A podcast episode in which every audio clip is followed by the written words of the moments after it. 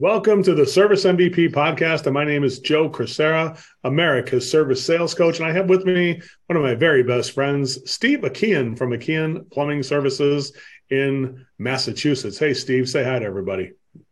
Hi, everybody. Thanks for having me, Joe. Well, Steve, uh, definitely, uh, we've been together for a few years now, and definitely every time the easiest thing I ever did was fall in love with Akian Plumbing and the determination and the desire to help train your people. And uh, Steve, why don't we first start with uh, just sharing a little bit about your background and how you got to the point where you ran a company, owned a company, and start growing this thing? Sure. Um, so I've, I've now been in the industry for 15 years. Um, started in residential, got into commercial shortly after that, and quickly moved into an office position where I was doing commercial sales. Um, within the first three months of that, I hit my first uh, three and a half million dollar plumbing job. That was my first uh, one of my first sales. Um, the next day, it was another three million dollar um, lab building fit out. Uh, and, and I was doing that for about five years, and, and I progressed to be their senior um, uh, estimator over there. But I, I would always had a passion, you, you know, you know, for um, being an entrepreneur, right? I was I was the kid in elementary school selling my Pokemon cards, you know, putting people on uh, what you like to call programs or you know uh, uh, financing. You know, your parents mm-hmm. give you three dollar three dollar lunch money, and you, you could afford a dollar a day. You know what I mean to get this Charizard. uh, but but but anyways, no. But seriously, I've been in the business now for six years, so this business has been running for six years. Um, we we've been growing 33 to 50 percent since day one. So we're pacing 10 million this year. Uh, we specialize in heating, air conditioning, and, and plumbing uh, service, right? System replacements, um, like I'm sure most people that are listening to this also do. Um, and yeah, I mean, you, you, I think we've been working together, Joe, now for uh, three or four years. I think so, Steve. I think so. But you know, like I said before, it was like an instant friendship, and I felt like I met a, like a lost friend for life as soon as I met you, Steve. Did you have that same feeling? I did, and you know, when we had our first conversation, it was right here in my dining room. So, really? so uh, it was, yeah, it was. I, I, I gave you a call. I think it was like the beginning of COVID or something like mm-hmm, that. Mm-hmm. Um, you know, we were we were doing around one and a half million, I think, at, at, at, the time. And I just wanted to get some kind of process together. Um, and uh, someone someone recommended you, and uh, here we are today. Well, wow. So from 2020 to here we are in 2023, on track to make $10 million. Hey, let's give everybody give them a round of applause, everybody. That's amazing, right? That in a three-year period, from about a million and a half to 10 million. A lot of people wish they could achieve that. Steve, let's talk about some of the keys to achieving that. I think let's put it this way, Steve. You know, I would say the fish stinks from the head down, and it's always the owner's responsibility when things go bad. But you know, you got to take some credit when it goes good. So, what are some of the things that have uh, uh, you worked through, and some of the things that were key to your success uh, to be able to? Let's get the first key. What do you think is the first key to your success uh, for getting there yourself there? You know, it's, it's funny um, because I was actually reflecting on this earlier this morning, uh, and I and I, and I think the biggest thing is investing in yourself uh, so, sometimes that requires financial investment in yourself, you know, for coaches, training, um, things like Service MVP. Um, but but also like get a book, right? Um, sitting at my table over here, right on my dining room table, right? I got uh, John Maxwell, the Maxwell Daily Reader, right? That that's an easy one. It's one page a day. You open it up, it gets you, it gets your brain kind of thinking and and and I journal a lot. So um, you know, I, I think the biggest thing with with leadership, yeah, I think everyone focuses right away on leading others. However, you're not going to lead other people if you can't lead yourself. Does that make mm. sense? Yeah, they always say, like on the airline, like uh, when the oxygen masks drop down, please put the mask on yourself first and then help others. Does, does that make sense? Uh, we can't help others if we're going to pass out in the in the airplane. Make sense, or Steve? Absolutely. Absolutely. So you say the first thing is like you know, lead yourself to become a model of what's possible. Uh, so so your team has nothing that they they can't look at you and say why would I follow this guy? He can't even get himself together to do his job right. Would you agree with that? Sure. Yeah. And I mean, that's not to say that, that, that I'm perfect. I'm far from it. You know, so, so the other, the other part of that is being vulnerable with your team so that when you do slip up, um, you know, they're, they're there to pick you up and, you know, and cheer you on and, and you're there to pick them up and cheer them on. It's a, it's a, it's a group effort, right? So, so when you notice that you're falling short yourself, even, or whether the team has fallen short, it sounds like there's no fear to confront that conflict. It sounds like you're kind of, in a way, accepting the responsibility as a leader and saying, "Guys, I've fallen short, and uh, and I need uh, your help to get back on. Do I have your support to get me back on track with this?" Uh, is that kind of what you're talking about there, Steve? Tell me a little bit about your your methodology or what you feel is a good way to kind of get started when you see things that are going wrong. Because some people see things going wrong and they they make their team defeated rather than inspiring their team. Tell me about that. Yeah, uh, you know, this, this this podcast comes at such great timing, Joe. Right? Because there's so many people talking about the economy and it's an election year and all this stuff, and you know, we we just had our biggest month yet, right? Um, you know, we 950,000 in revenue, another month where we exceeded a million in sales.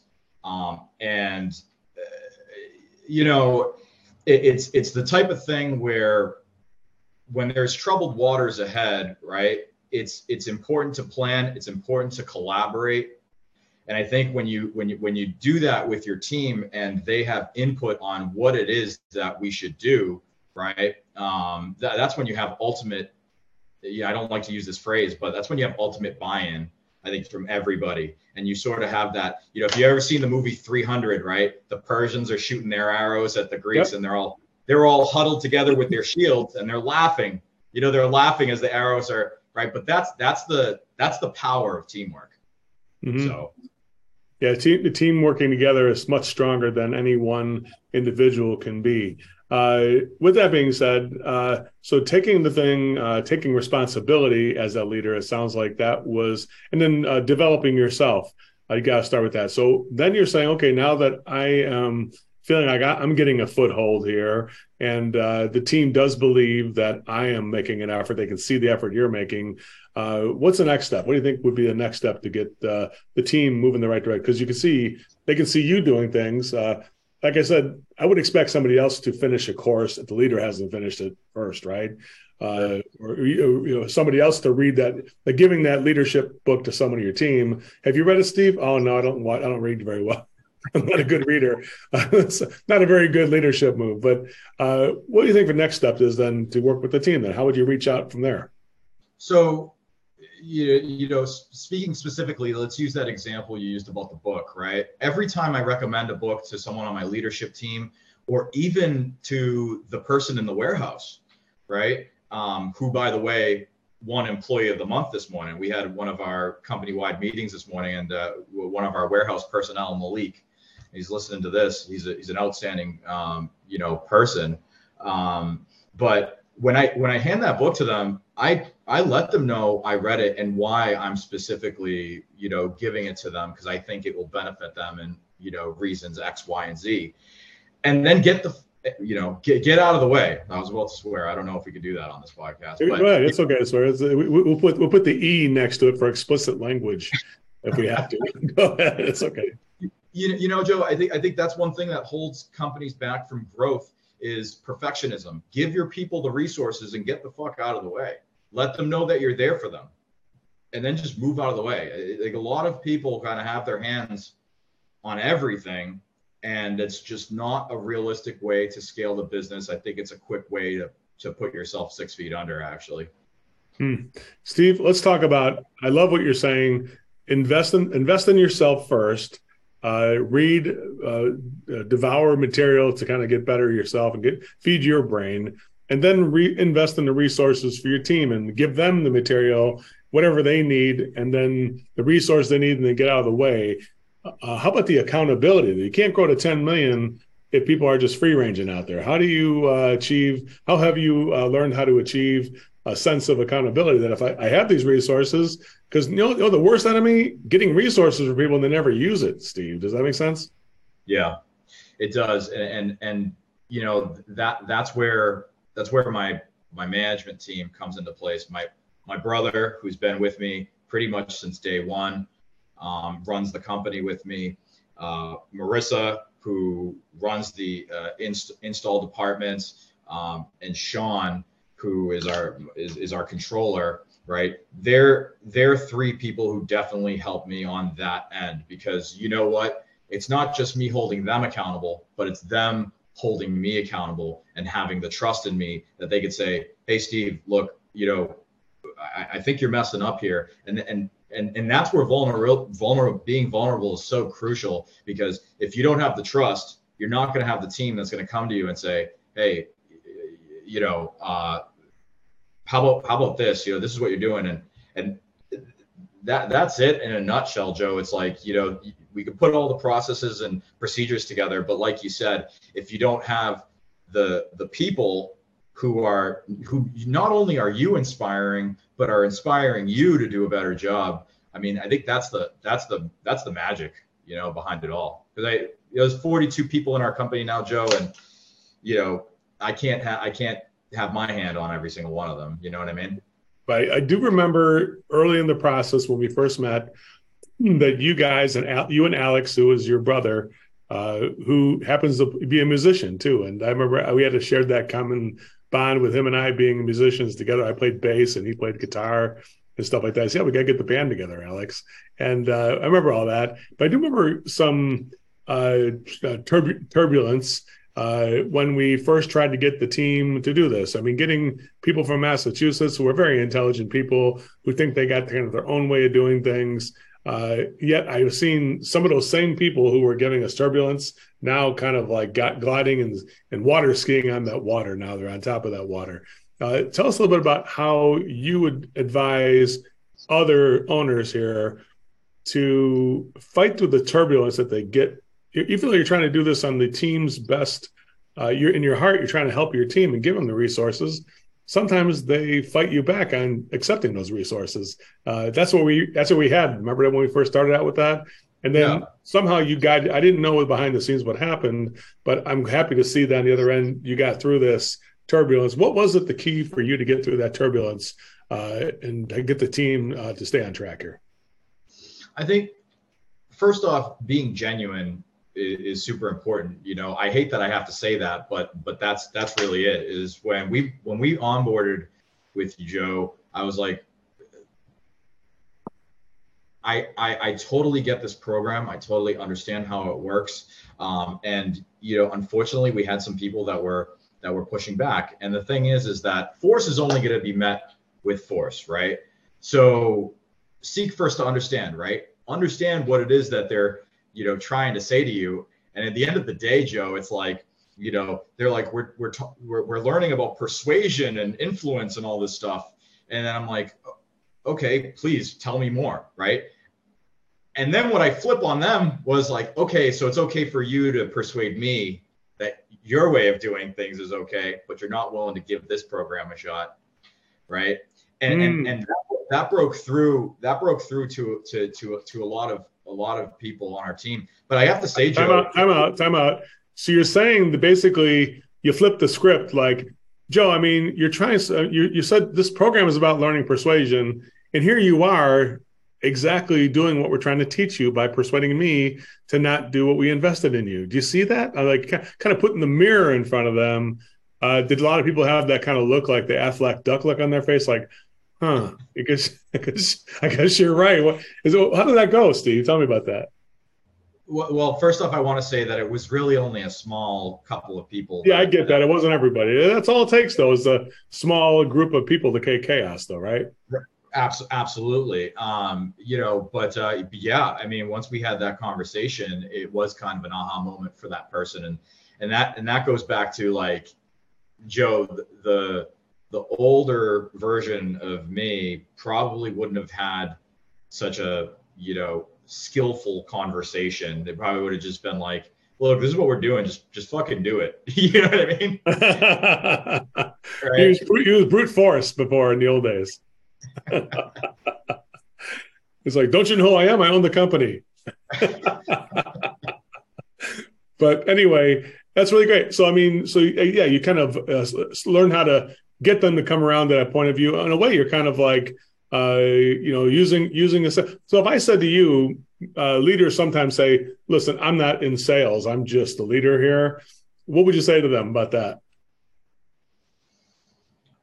I think one way or another, we're we're we're we're all in sales. You, you know, it's it's communication. I mean, you know, all the way from you know the parents that are in our company that are trying to get their kids to do homework and go to bed all the way to when our managers are interviewing people. Like when you have someone coming in you're selling them on the company's vision. You're selling them on you know the team and, and the goal. And you know I, I i think you're the one that told me this joe but the word sales i think derives from a latin word service right?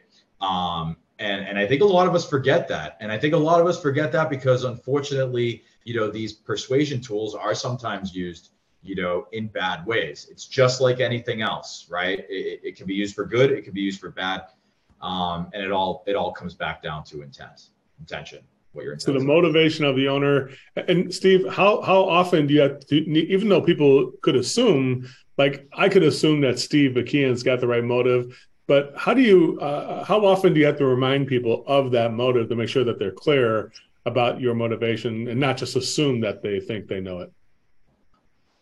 You know, we do that with our mission statement, our core values, but um, most importantly, the the one-on-one communication rhythms that we have in the company. So I have my one-on-ones with my management team; they have their one-on-ones with their staff, and so on and so forth. And um, you know, that's just it. It's like if you have to go around telling people that you're a genuine guy all the time, like you know what I mean, it's probably something fishy going on. Um, but uh, you know, we we all just genuinely care about each other at this company. You know, when I see someone like this morning we had our company wide i show up early for those because i want to see people i want to talk to them i want to find out how that new house evan got is you know coming along because he's doing a bunch of work on it i want to i want to talk to manny about how you know his kid my godson by the way uh, Leo, um, you know, Manny, you, you, know Manny Joe. He was one of our first guys to graduate yeah, the program. I remember him, yeah. So he's got a two-year-old. I'm, I'm, I'm his, you know, his son's godfather. Like one of like the most amazing things to ever happen to me. Mm-hmm. Um, but you know, it's stuff like that where like everyone's talking about culture. Like culture is not the video game system that you have in the office. It's it's it's it's the people. It's who they're you know what their fiber is made up of. Like right, what what is their uh, what is their makeup? What are their values? What are their beliefs? Right, and that's again going back to the mission statement and core values. That's where you know, I got to say, early on in the business, Joe, I really underestimated core values and mission statement because now when people come on board, day one, so in the interview process, we go over the mission statement and core values, and their entire first onboarding day, that first half of that day is mission statement and core value stuff, hmm. right? And, and it's important to do that because okay now i know i really know if it's going to work out with this person early on because you know if teamwork communication excellence perseverance and growth if those aren't you know values of yours in some you know shape or form it's probably not going to work here mm-hmm. mm-hmm. might as well find out fast and it sounds i don't want to maybe i'll summarize what you said there because it was pretty powerful uh, i try to get a harness on it so people can kind of digest this was instead of telling people your motivation you're showing them your motivation by your actions not you don't got to tell people how you're motivated. You show them how you're motivated by actions. Does that make sense, sir, Steve? Yeah, yeah, sure. I mean, you, you, know, uh, there, there, there's times when you know you have to roll your sleeves up and get to work. Don't be shy of of showing your team uh, the hard work that that that you have to put in. You know, as a leader, as an owner. Um, you know, this the this world isn't perfect and this business isn't and neither is anybody's right? Um, so again it kind of loops back to the vulnerability part joe where we all feel comfortable talking to each other because they see me fuck up too. Yeah I, you know steve hit, hitting hitting a nerve right there because even here at service mvp we're not immune to uh, bringing as we grow it creates new training opportunities that uh, we uh, have recently begun to re-embrace ourselves because you grow to a different size of a company. $10 million company is different than a $1 million company. And, and, you're kind of learning all over. You have to be vulnerable enough at each one of those steps to admit that uh, this is a different challenge than I had when I was at 1 million. Steve, tell us about that a little bit. Absolutely. Um, I, and I say that uh, just about at every uh, quarterly, we have quarterly offsite meetings. Um, with the management team. And and I I do make it a point to say that hey guys like you know we're we did 6 million last year. Now we're pacing you know 10 um I've I've never led a 10 million dollar company before. And then last year I said hey guys we're doing 6 million this year. Last year we did 4 I've never led a 6 million dollar. And and and I say that because that does act as a reminder because I think sometimes when people see the leader and this is where self-awareness comes back in when people see the leader sometimes they they they they think of them as this like you know um, kind of impenetrable uh, you know perfect being that's on a pedestal knows all the answers. Look i don't. I do not know all the answers. However i will do my best to be a better person today than i was yesterday. You know what i mean? Yeah and i think one thing you if i've heard from your team is that you're great at helping. You may not have all the answers but everybody's told me on your team that you're really great at helping them find the answers uh, for themselves. Does that make sense for Steve?